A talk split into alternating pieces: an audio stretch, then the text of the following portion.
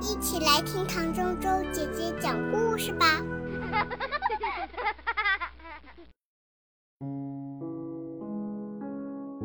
妈妈的红沙发。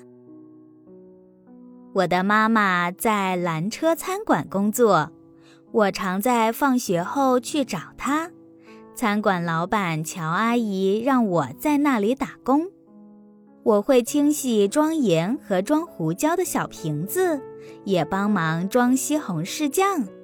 有一次，我还削完了所有用来煮汤的洋葱。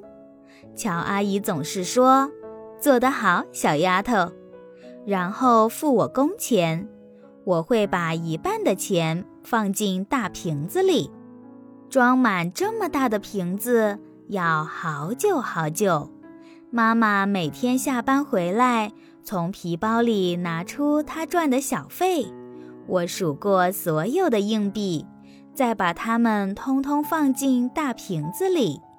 有时候妈妈回来有说有笑，有时候我还没数完钱，她已经累得睡着了。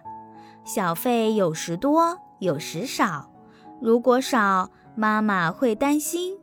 但无论如何，每个硬币都放进大瓶子里。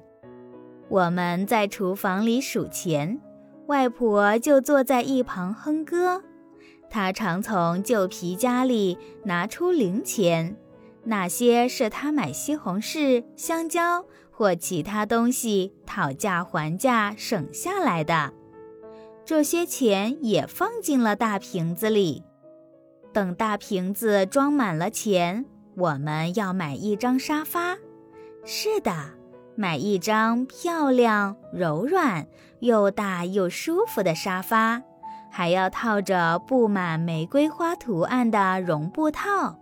我们希望有一张全世界最棒的沙发，因为我们的旧沙发被烧掉了，一场大火。把我们的椅子、沙发，所有的东西全烧光了。回想起来，事情像是刚发生过一样。那天，妈妈带我去买新鞋，我买了凉鞋，妈妈买了高跟鞋。我们下了公交车，往家的方向走，一路欣赏路旁的郁金香。妈妈说她喜欢红色的花，我说我喜欢黄色的花。我们慢慢地散步回家，家门口停了两辆消防车，浓浓的烟和又高又红的火焰从屋顶冒出来，好多邻居围在旁边看。妈妈拉起我的手往前跑，大姨夫看到我们跑过来。妈妈和我同时大叫：“妈妈呢？外婆呢？”大姨妈向我们挥手，高声喊道：“在这儿，她在这儿，她很安全，别担心。”外婆没事儿。我们找了好久才找到我们的猫，它也没事儿。可是房子里的东西全都烧光了，房子一片焦黑。我们先借住在大姨妈家里。然后搬进楼下的公寓，我们把墙壁漆成黄色，把地板擦得亮晶晶的。可是房子里空空荡荡的。搬新家那天，邻居们带来披萨、冰激凌和好多东西。对面的邻居搬来一张桌子和三张椅子，隔壁的老先生给我们一张床。是他孩子小时候睡的。爷爷拿来一块美丽的地毯，小姨为我们做了一组红白条纹的窗帘。乔阿姨带来锅碗瓢盆和刀叉，表妹把她的玩具熊送给我。外婆对大家说：“你们是世界上最好心的人，真的很感谢你们。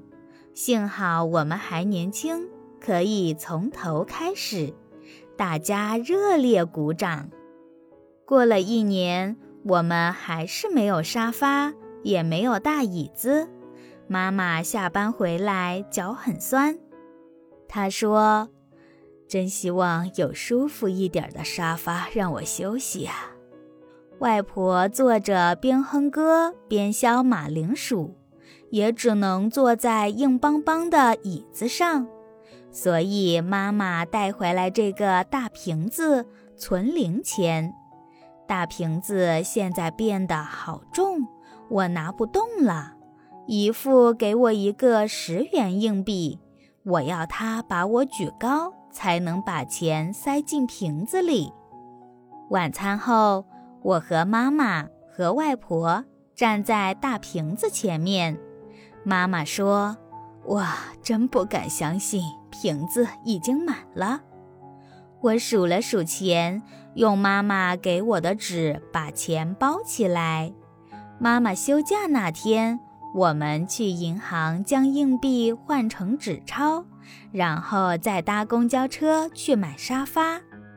我们逛了四家家具店。试坐了许多沙发，有大的、小的、高的、的、软的、硬的。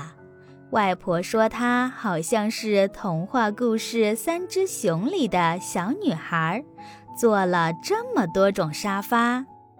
最后，我们终于找到了梦想中的沙发，而且有足够的钱可以买它。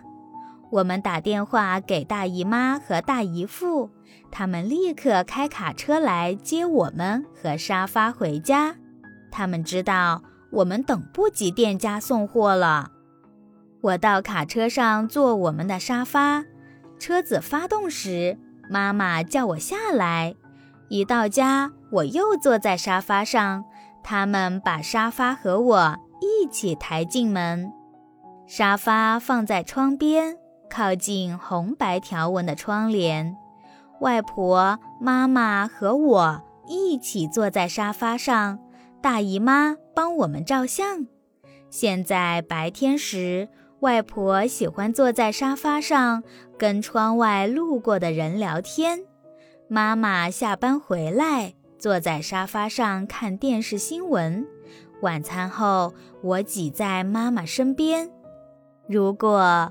我在她怀里睡着了，她一伸手，正好可以关灯。